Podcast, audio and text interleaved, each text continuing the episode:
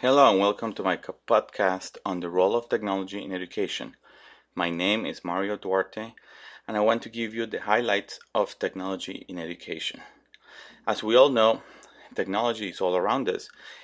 It's everywhere when we go to the supermarket, when we go to the doctor, even when we go to a theme park. Technology is always enhancing the way we live our lives.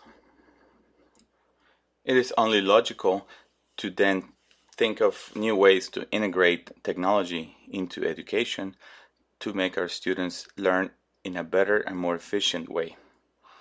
I have personally experienced this with my first graders.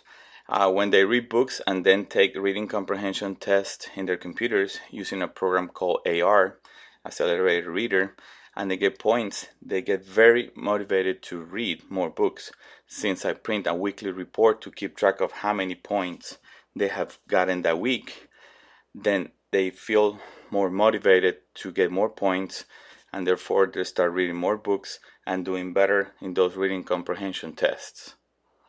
There are many other ways in which teachers can integrate technology into their daily lessons.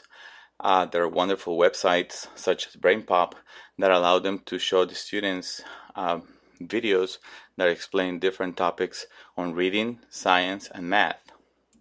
Nowadays, teachers are very lucky to have smart boards in their classrooms, most of them, anyways. These smart boards or Promethean boards allow them to create fun and interactive lessons so that the students can learn topics in a much easier way. For teachers to be able to successfully uh, integrate technology into the classroom, they must be properly trained on how to use new technology tools as they become available so that they know the best way to use those tools to enhance their lessons.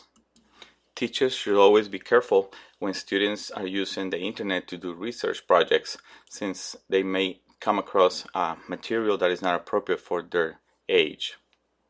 I always guide my students when we do research projects in my class. I teach them how to use kid friendly search engines to conduct research to minimize the risk of them getting lost in their research project and also finding inappropriate material on the internet.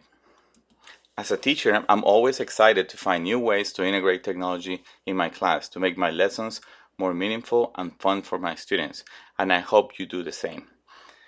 Well, that's it for now. This is Mario Duarte. Thank you for listening.